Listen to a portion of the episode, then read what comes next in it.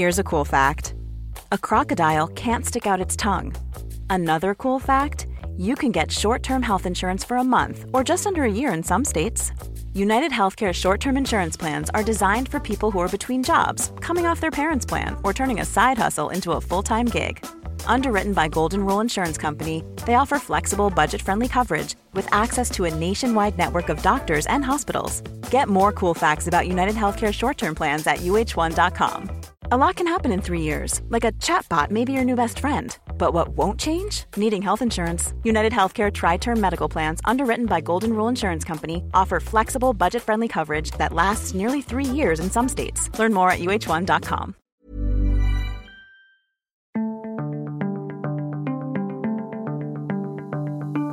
Hello and welcome to UnHerd. I'm Freddie Sayers. Kate Clanchy is a teacher, playwright, multi prize winning poet and writer. In 2018, she was awarded an MBE for services to literature and became one of the most celebrated voices here in the UK teaching poetry to young people. Except, over the past year, an online campaign has grown against her, accusing her of everything from racism to ableism, with the result, as of last week, that her books will no longer be published by Picador. She's with me here in the studio to tell us about it. Kate, welcome. Hi. Let's just start with a kind of overall introduction. What what are you? How how long have you been doing it? How how do you think of yourself? I'm a writer and a teacher. And I've been a teacher since I graduated. And I've been a writer um, since about 1995. Um, and my selected poems. My first collection came out in 1996. Um, so that that's really a very long time. So you were a teacher Yeah, first I was and a- a blossomed teacher into first. a poet and a, yeah, that's and right. a writer. I used to be a teacher with writing as my hobby. And then I turned into, I always used to say to my student, I turned into a writer with teaching as a kind of, as a passion that I was able to do, um, you know, more for love than, than, uh, than, than money, which was a wonderful privilege. And for um, more than a decade, I worked in one particular very multicultural school um, near me. And we wrote lots and lots of poems, and many beautiful and good things came out of that. And in nine, in 2018, we published this book, England Poems from a School, which is all by recent migrants. So it's got an amazing list of names there, which remind me of all my beloved students. Um, and th- they're they're beautiful poems. And when it first came out, it had a um, it got a wonderful reception. People really loved it, and they've been re-anthologized and used in lots of different places. hmm And then the year after that, I published a memoir which I'd actually been working on. Which I have here. Yeah, some kids I taught and what they taught me, um, which I'd been working on for again mo- for more than ten years. Um, and I'm, I'm a slow writer, and it's the story of the different people I've taught, and it employs a kind of vulnerable eye. That is, it has a a Kate in it who go who meets different students, different young people, and quite often at the beginnings of the story, she has some cliched ideas, she has some stereotypes, and it it employs kind of sentence by sentence a vulnerable eye because the it's about learning, and I try to Mm. make the learning always fall on on the Kate character. Mm. I've just been reading this. Mm. It's a lovely book. Um, it it's stories from your long teaching career. Yeah. And you've been moving around different schools. There's a school in Scotland, school in London, and your experiences of the different pupils and their different backgrounds and what you learned from them and what they learned from you. Yeah. In essence. It is. Um, and this was the book that began the story that we're now going to hear about. This is the book that began the story. But I, th- I think the movement against England poems from a school and people beginning to see that, that see that as a an exoticizing or patronizing book was part of, part of what was going on. So, so you back. feel that the sort of campaign or the atmosphere started to change around that book Mm. then, which was the anthology. Yeah, it started. And so, what was the accusation at that stage that by focusing on poems from people from immigrant communities, you were in some way exoticizing them or commoditizing them in some way? What, what was right. the accusation? Yeah, exactly what you said. Exoticizing and commodifying, and that their poems um, weren't really by them, or that they shouldn't be read, uh, or that the, the young people were being oppressed or used in some way by having their poems published. I mean, this is what is so strange about this kind of story, and this is such an extreme example of it. Well, that endeavor is so obviously an attempt to kind of reach out to these different communities and celebrate their differences. At least that's what it appears like to me.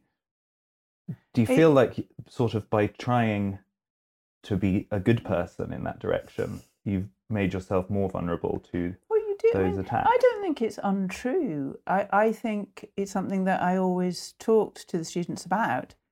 Um, was that, that that people do pat them on the head to feel better. That it's possible that some of the attention that they receive is patronising. I it's, it's it's more than possible, and and people do sometimes receive what they say in a flat way. I've had you know lengthy discussions with. The, I mean, they're grown up. A lot of them now. They they've grown up. They've got politics degrees. They're award-winning writers. They're doing all sorts of things. Um, and in discussion, that they'll say some of that. You know that some of the discuss some of their reception patronat was patronising, but overall they gained a great deal. Overall, I mean, people Mm. want to be published. Overall, they got into all sorts of different rooms. They um, found themselves on the radio. They found themselves doing different things, and also their their words were heard. Mm. For people that maybe didn't hear them completely correctly, I don't think you can legislate how people receive things. Many, many more people were just moved. So that's the kind of the the preface, that's part of the that's the atmosphere beforehand. Yes. Right. So so just so this is a, a- teacher, a poet, uh, an English Mm. teacher, encouraging their pupils to, to write and then managing to get them published in an anthology is already potentially a transgression of some kind. I think so. Yes, I think it was upsetting people. I again, of course, it's imperfect. It's imperfect, like the anthology is imperfect.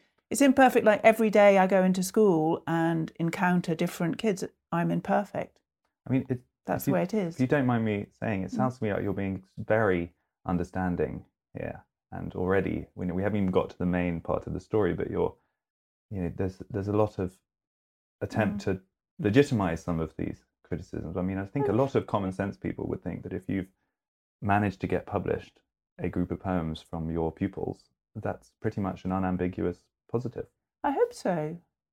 Um, we just try to think about it all the different ways, and you you know, I was always on the the the other side of this fight. I because for years I was extremely irritated by the way that people didn't receive my students' poems, and I was a great writer of rude letters to young people's poetry competitions saying, "I truly do not see what the difference between this poem you've chosen and my student's poem is," because there genuinely was prejudice against their landscape, their language that they were using, because it, it, it they many so many of them were came from different, um, were, were, so many of the students were of colour and they came from Mm. different places. Mm. And I, I wrote so many of those letters and I campaigned so seriously on that issue. Um, I do find that strange that everything flipped so quickly from being something that I couldn't get people to listen to to something which people were said was being listened to in the wrong way because of because of my pre- prejudice. That seemed to be quite a quick flip. Let's And then move on to this. Yes. let's talk about this one because this is where things really got out of hand. Yes. Um, so this is a, a memoir. Yeah. Um, as we said, it's a collection of examples of different pupils from over the decades, from all sorts, all Mhm. sorts of different places, and it strikes me as a book absolutely full of love and enthusiasm for those experiences. Mm. Every page, you can tell that you are deeply invested in these people and fascinated by them and, and positive about them. What was the complaint about this book? Um, well, the com- the complaint was that I'm racist and ableist. What, what were the And cruel. So, so give us you, your, your head. So so so so the, the the famous examples were, um, I there's a story about teaching in Essex in the 1990s, and one of the problems I had then was that um, I knew that the students in front of me came from the East End of London. Their names told me that they came from all sorts of different origins, and I couldn't get them to talk about where they came from. I knew some of them came from, you know, Wales. Some of them came really a very short generation from pogrom, and I, I was so interested in those issues. This is Jewish. You know, yeah, program. absolutely. We were teaching teaching Oliver Twist, um, and I wanted them to talk about their heritage, but I couldn't get them to. And at, and I mean, I, I took them down Brick Lane. to and they weren't you know they, it, it, was an area of closure that I had I had difficulty with. I, I wanted people to they wanted more positive identification from them. And at one point, I I said um, a boy has an Ashkenazi nose, and that has been taken as racial profiling. So this again, I would truly apologise if any if someone is offended by that. It's not what I meant. I meant what I meant was, you lovely kid why hmm. don't you love your amazing heritage that so, I think is fantastic? Right. So the quote is I was baffled when a boy with jet black hair and eyes and a fine Ashkenazi nose named David Marks refused any Jewish heritage. This mm. is in a list of examples of people who mm. you knew had backgrounds from all over the place, but somehow weren't engaging with yeah, it. Yeah, and many Irish kids clearly of Irish heritage. I'm of Irish heritage. Um, it's such an important thing to come to come from a potato famine to come across, and you know, there's so much beauty in poetry and song that goes with that. And I could, and, and asking them to um, why didn't they want to identify with that? And the book goes into quite a lot of talk about that, about you know, and there is pain and difficulty that's caused that change. That people they don't want to claim that because it's associated with poverty and huge amounts of difficulty. And that's what the book goes on to say. I guess there are two sort of um, strands to this. Mm. One is the kind of idea of observing someone's physical appearance and how it relates to where they've come from or their mm. background, which is, I suppose, is now taboo. You know, it, it would yes. appear from this experience you've had. I mean, you you talk about um, handsome Kenyan face or stiff Japanese hair. These are kind of these are things used affectionately about different pupils that you had that you're recalling and mm. in as differences, but it sort of feels politically incorrect or it feels taboo yeah. to describe anything physical connected to where someone comes from. Is that where we now it, it are? It is. I, I, I, it seems to be. I would say in schools, in teenage years, if you remember your teenage years, there's nothing that children worry about more. And schools are very physical places. Kids look different, and they how they present themselves is hugely important. And if you're in a very multicultural school, especially I mean, English multiculturalism is different from American multiculturalism. We've got huge, especially in the last 20 years in the south of England, quite amazing numbers of very recent migrants from Europe and from, you know, from every continent of the globe presenting.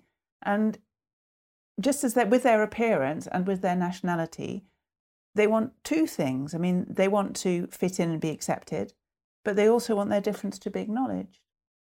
And they every encounter is a dance between those things, as it is between every human being. And as, as also there is a dance of perception. So you perceive people as different and you want to, and you accept them, but their difference wants to remain from you. That's being a human being. And I tried in this book to take you through some of those journeys as a teacher that you see. You know, so so I learnt, for example, that I was thinking of two boys as the same, similar, as looking similar, but they educated me that actually the fact that one of them didn't look Somali enough for him was the biggest trauma of his life. He wasn't worried about acne or you know whether he, he looked attractive. He was actually worried that his appearance might menace his family's visa status, which is not something that I'd ever thought of. But I thought that it was a story that was worth recounting so that other people could could share that experience and imagine that pain hmm. because mm. it's, it's part of a whole chapter about the lies that we oblige people to tell when they come into this country because of our laws, because of what's happening, and how that impacts on young people and their their and their capacity to tell stories. So it's a story within a story within a story. It's not a story of racial prejudice. Um, it's a story about difference. But maybe you're right. Maybe we can't write about difference anymore, and that would be sad. That's what struck me having just finished the book is that you're not afraid to talk about both culture and physical appearance mm. of these students who you obviously loved a great deal. Um, that people, you know, can believe what they like about how we should describe people physically, but is it also true now? Do you think that you can't describe people's cultures, or, or it's in some way stereotyping or generalizing to make any comment about people's culture. So you have, for example, Kurdish pride, mm. you know, a particularly proud, vigorous Kurdish lady who was getting you to do things for her.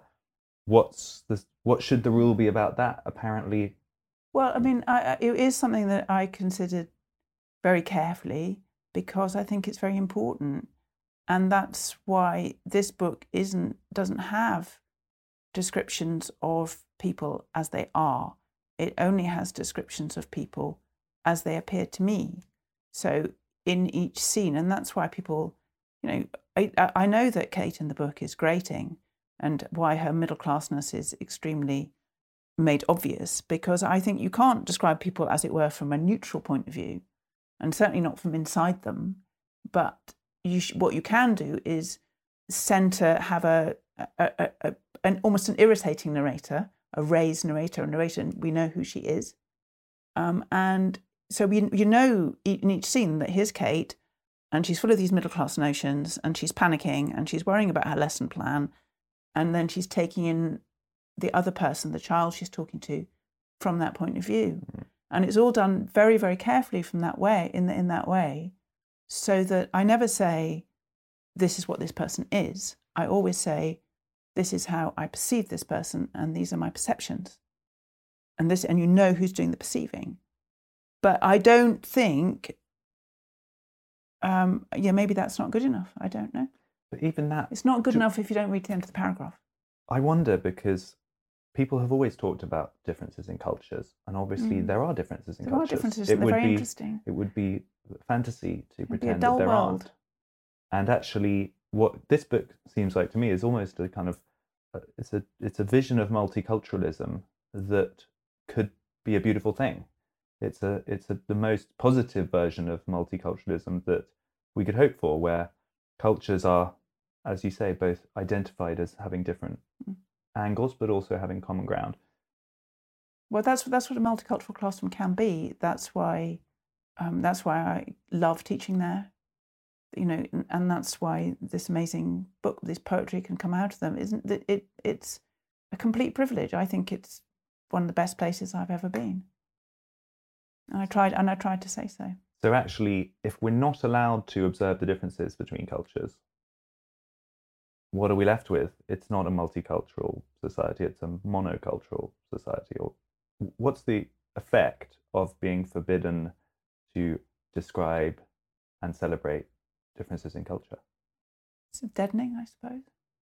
I don't. It won't. It, it's completely different from the real world, um, and you know this argument on Twitter won't stop young people relating to each other and remaking English and relating, you know, changing the world. It's got nothing to do with that, really. So let's go through the actual sort of timeline with what happened with this book. When it was first published, um, it was celebrated.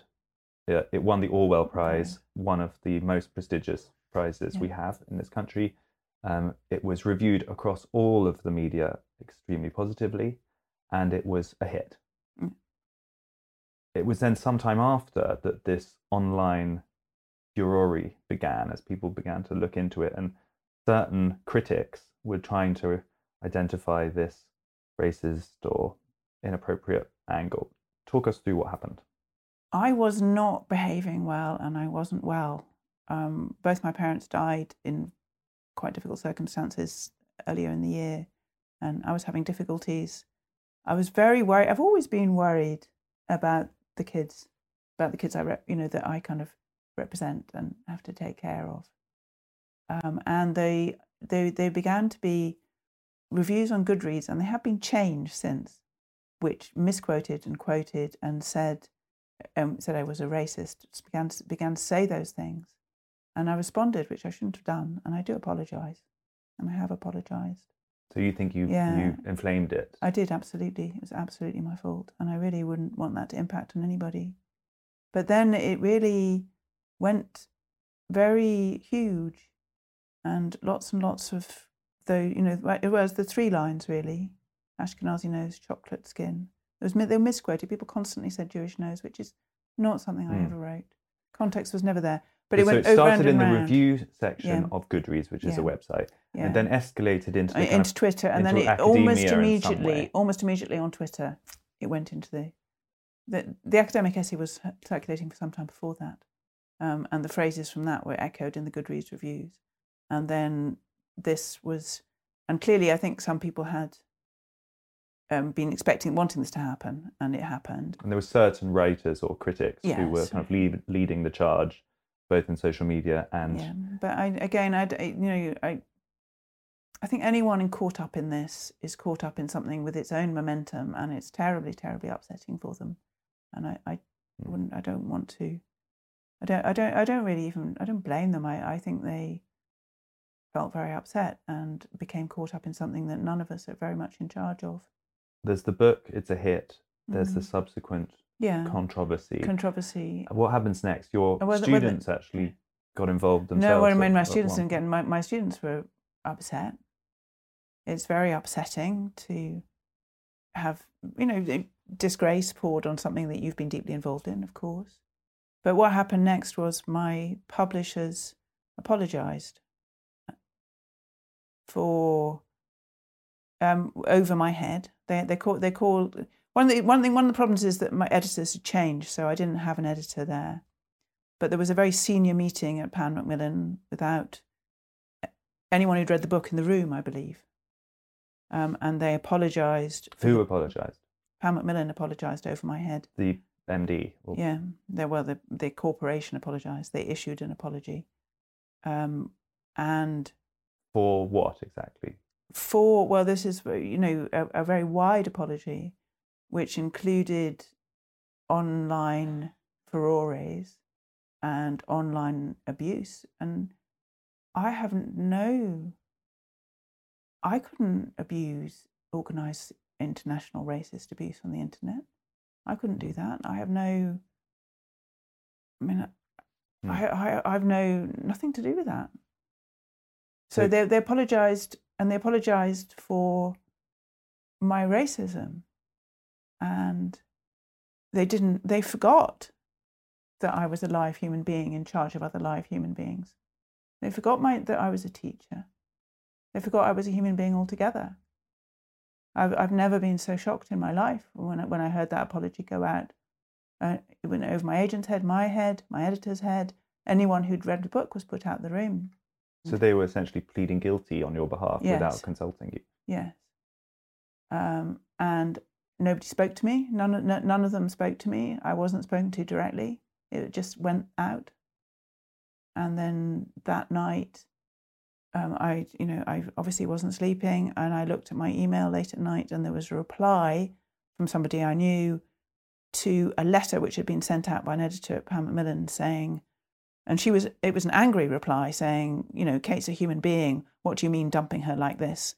And I assumed that the thing that I'd been told could happen, which is that all my books would be pulped, had happened. And this had been announced to all the fellow authors.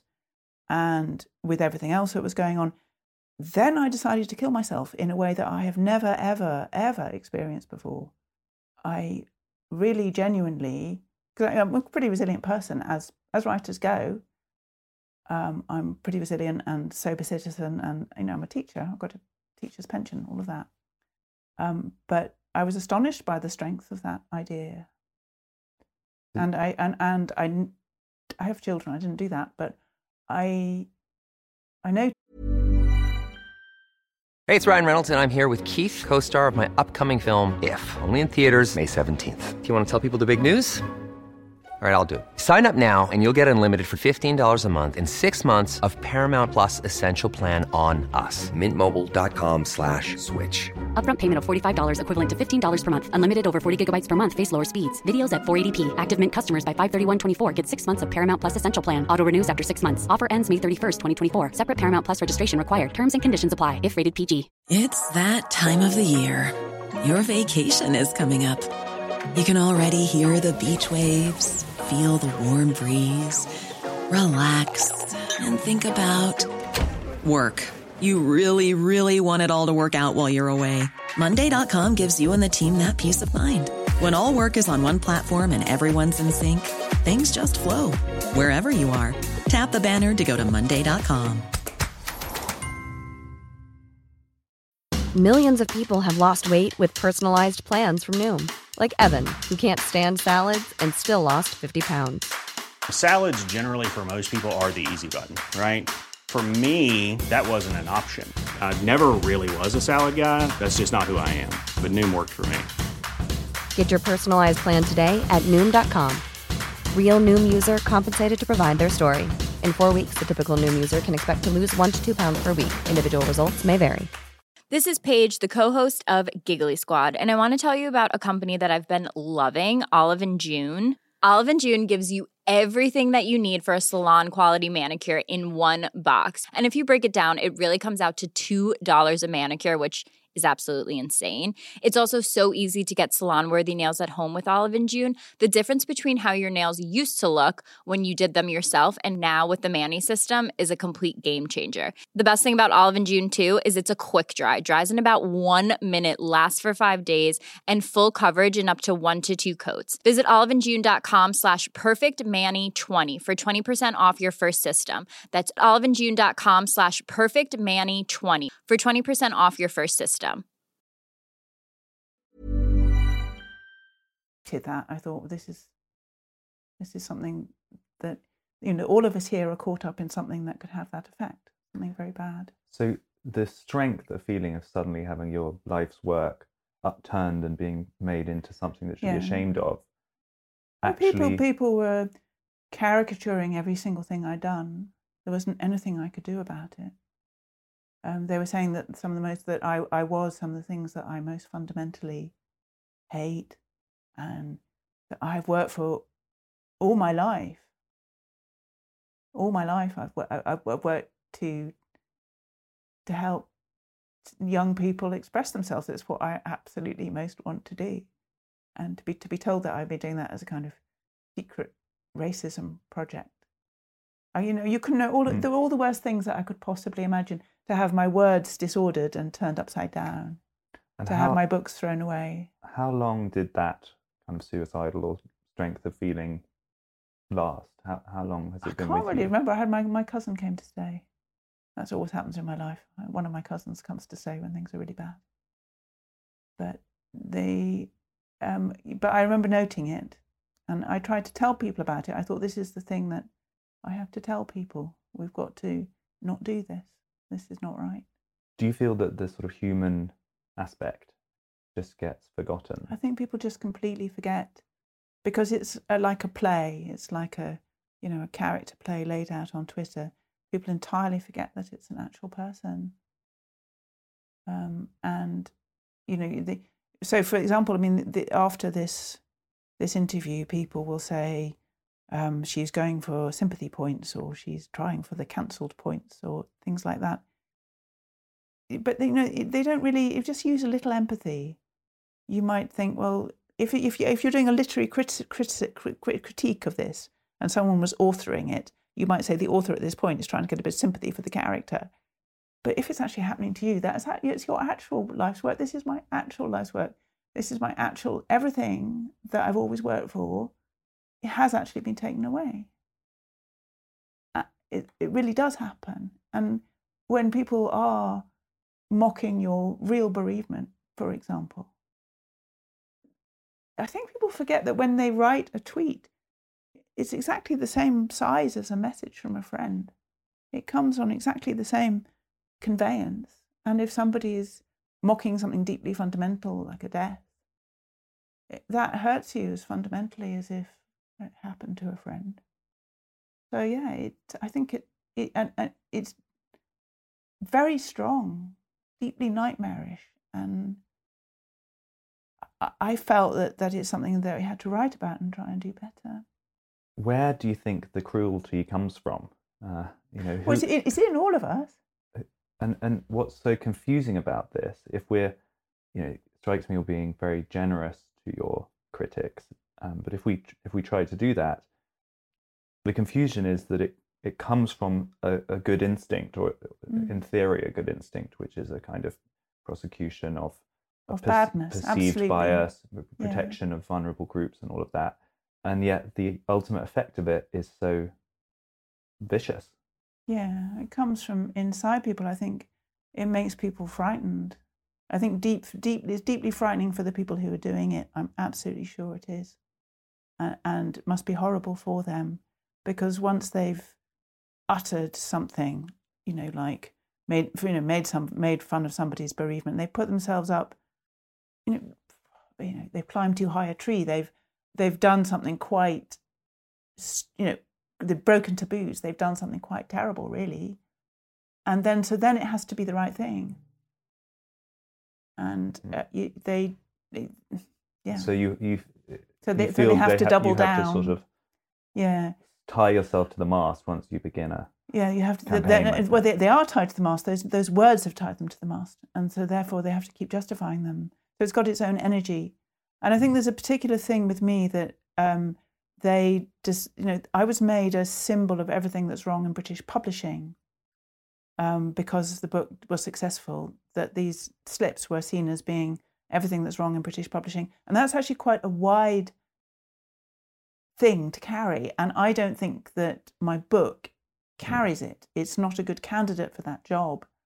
Um, and because of that, you know, the, the, the whole thing is essentially unstable. And that's why it pe- keeps going. It's like nuclear fission. So because the book isn't, can't really carry the charges that are laid against it, the, the people that are making the charges are always risks looking like they're bad people. So they have to double down and double down and Mm. double down.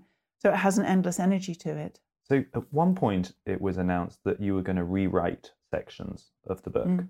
Was this subsequent to that? And Yes, that was subsequent. Did you That- that was- agree to do that?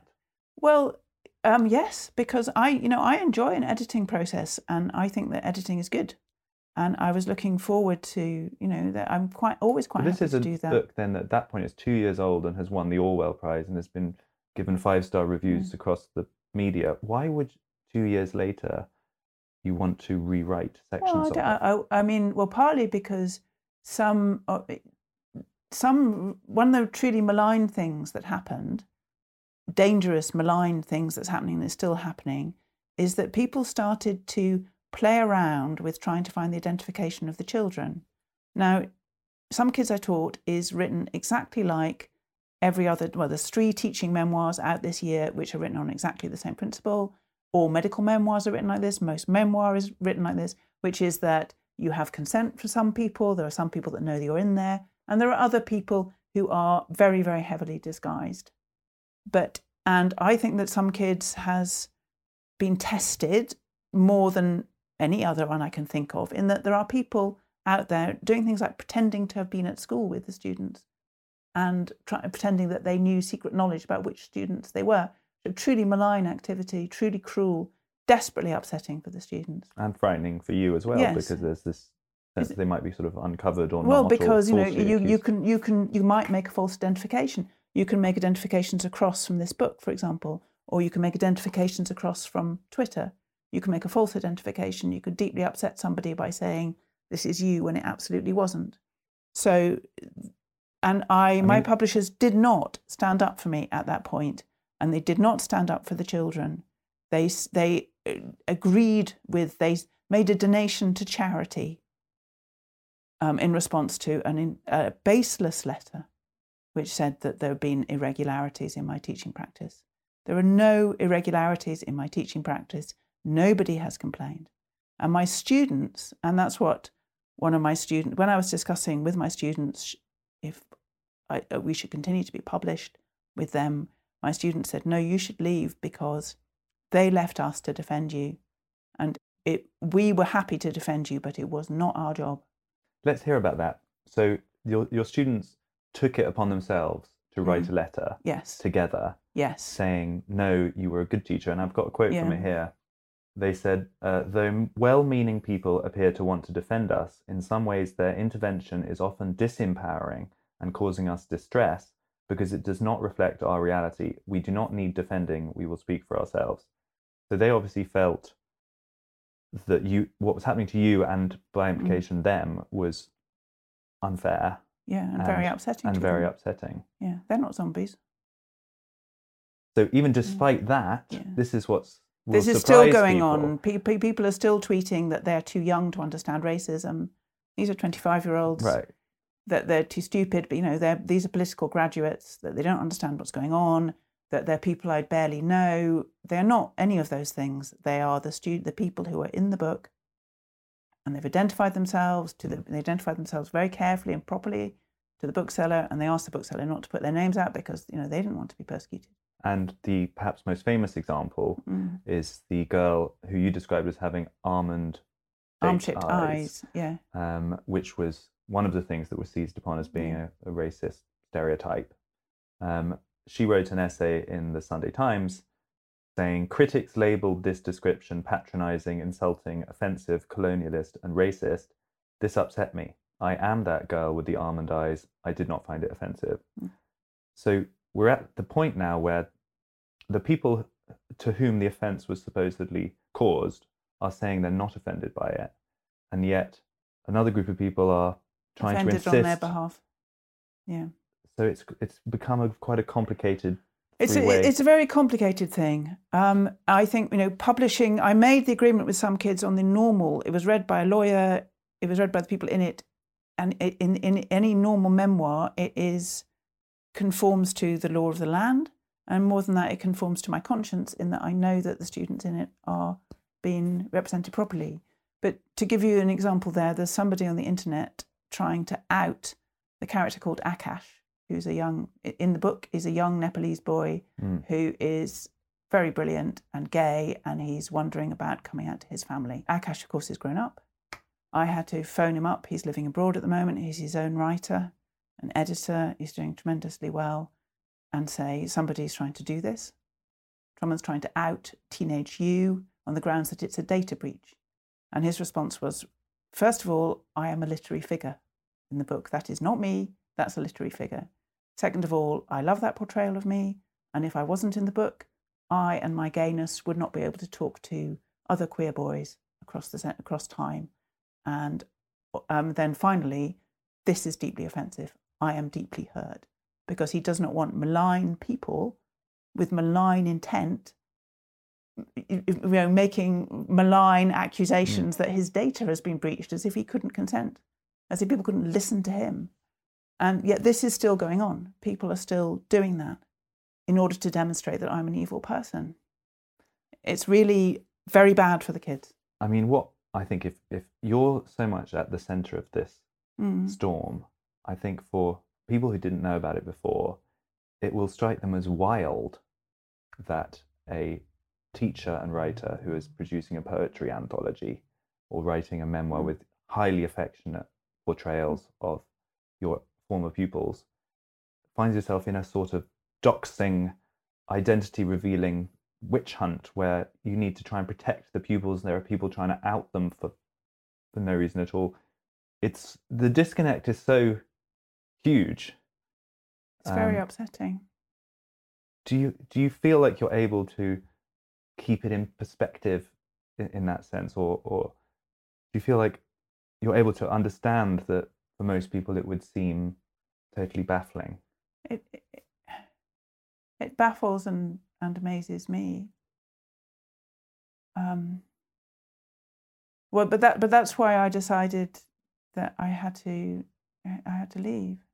So let's let's get to that point so you've had these students defending you you've had various people both attacking and, and defending you Things settled down a bit for a while. things settled down for a bit, and then a, a senior executive at your publisher reawakened the controversy in some way by initially defending you or saying that he wished he had defended you more, and then retracting that. and What- then what- retracting What that. happened Well, there? there were two things happening at the same time. So um, I'd written a piece for Prospect um, about the thing I was telling you about about ostracism and suicidal ideation, and I, I wrote that because I genuinely feel it's something important that people should understand. And they uh, uh, and that was coming out at the same time. Everything was going quite peacefully. I, um, and then yeah, uh, the executive at Pan Macmillan made said, said I should have had more rights. the chief executive. Yeah, and well, he's um, he's an editor. Yeah. Um, may, may, and then and then withdrew it, and then I was put under pressure not to write in Prospect to withdraw the piece in Prospect. Um, How did they put you under pressure? they asked me to withdraw it again, and the always in the background is the idea that my books will be removed. I mean that that that that's been there from the beginning that all my books could be cancelled. When you say in the background, has that ever been mentioned as a threat? Well, yes. And So your publisher is asking you not to write a piece for Prospect because magazine. because it would associate I don't know because it, yeah because I I shouldn't write about my experience. Um, but with the implicit or explicit threat that they'll pull you as an author and cancel Uh, your. well, that's always work. there, yeah. And then I wrote the piece. I, I, I, I, I didn't cancel the piece, and the piece went ahead, and people reacted with. I was trying not to write just about myself. I was trying to write about the the process. Um, but you know, it, people did react with wishing me dead a great deal. And the And how and my and, then my publishers apologized to my critics and distanced themselves from my piece. your publisher, you you write a piece about feeling suicidal during this incredibly traumatic. Yeah, I try, I try, to write about my feelings, but I also try to write it as wider. You know that that that it, this is something that can happen to people, and perhaps we can take better care. Was what I was trying to say. So your publisher's response is to wash their hands of you and apologize for your piece. Yeah. I want to be able to write. Um, it's very hard to write after one of these things because it comes at a very micro level. So you can imagine jeering happening just after one or two words. So it's quite hard to write. So who are these people and how can they behave in such a callous way? Um, well, I think they weren't people that knew me very well because my own editor had just left. Um, and I think they were in a new situation and they didn't know what to do. Um, um, and they, I think, you know, the, the president or the CEO is moving on as well. So it was, you know, a slightly awkward time. So I think, I think that's what happened. But you know, that's again being generous. You know, what about just saying that it's it's totally unacceptable? It that- was. It, I think it's done. I think it's damaging. I think anyone who's writing a memoir should be very concerned because what they said in the end was that they're responsible for offence on the internet. And I don't think publishing can be responsible for offence on the internet because I think you, you've got to be responsible for the portrayals of the young people. And I hope I am in that nobody has compl- you know, nobody has complained. That's what that's the test of a memoir. Every so often you get you know a memoir and somebody complains and says, "Hey, that's me playing tennis," and then people have to pay out or change the text or do whatever they do. That's how mem that's how memoir's been published for hundred years. M- my book's absolutely fine with all of those things. It's nobody's recognised themselves. Nobody has um, complained. No one's in it. But Picador was doing something completely new. Paramount Macmillan was doing something completely new when they said, we are responsible for associations that people bring for this book. We are responsible for people having arguments on the internet late at night in association with this book. And I think that's an infinite area of offence. Mm. And if that's seriously where publishing is going to go, then it's going to make a lot of difficulties for writing writers and publishers. I don't know what you can write or publish. So here you've got a famous imprint, Picador, of Yeah. Pan Macmillan, one of the big publishing Mm. houses. And normally it's often said that it's the slightly more junior people within these Mm. organizations who are lobbying for these kind of movements. But it sounds from what you're saying that it went all the way to the top.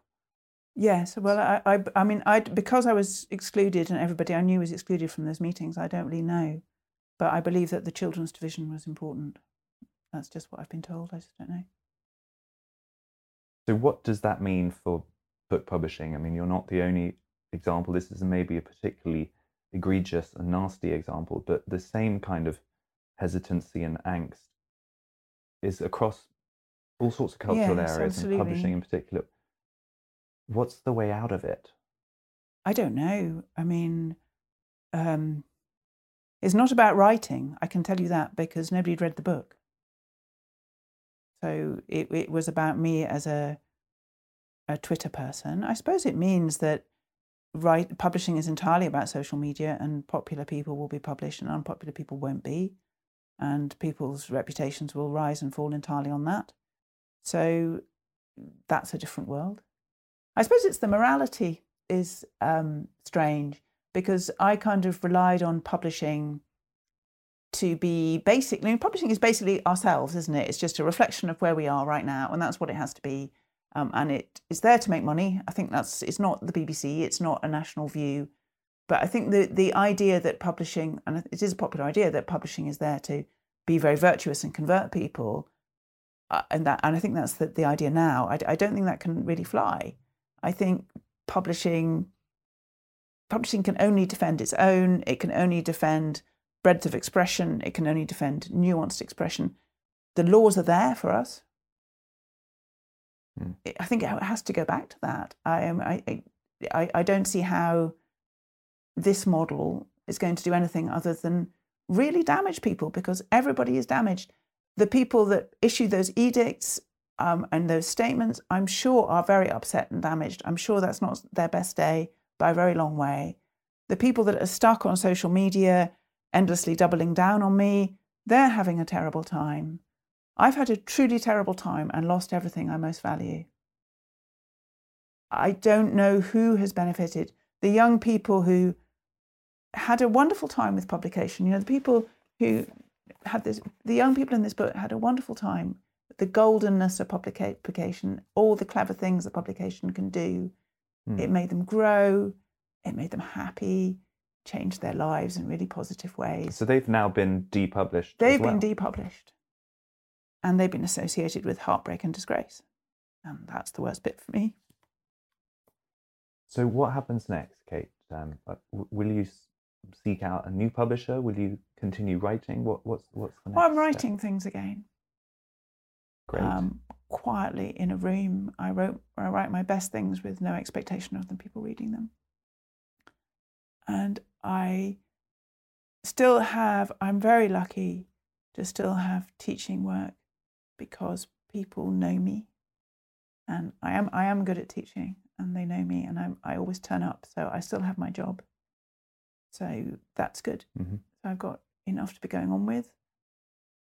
Um, yeah, so that's my plan is to is to do my teaching and to carry on writing and I hope to be able you know people are going to ask me about this and I hope to be able to comment and to you know what I tried to do in prospect was to to comment in a humane way Mm. not in a not too divisive way because it's you know when all this was going on in the summer at the same time one of my students was stuck in afghanistan and i and several of my other students were writing lots and lots of letters to the home office none of which of course were read but you know and sending money and all of that kind of stuff to try and get her back and you can if you want there are real things in the world if you want to write angry letters, you can go to your local asylum centre and help because there's endless numbers of angry letters to be written to the Home Office. I, I, I just hope that, that, that this terrible thing that seems to have happened to really good people, to the liberal left, to everybody I've always thought I was, that's the division between this kind of shadow play Twitter world and the real life. I hope we can heal that division and people can think about what they what their real values are and go back to making imperfect relationships. I mean, I have no doubt that all my relationships with my students are imperfect. My book is a record of it. But they're relationships. We're all humans. Kate Clanchy, thank you so much. You have been listening to Kate Clanchy telling us how, within the space of a year, she went from award winning writer, poet, teacher to cancelled person, hung out to dry by her publisher, Picador. We're living in very strange times when the person you've just met is considered a menace to society. Thank you very much to Kate for talking to us and to you for tuning in. This was UnHerd.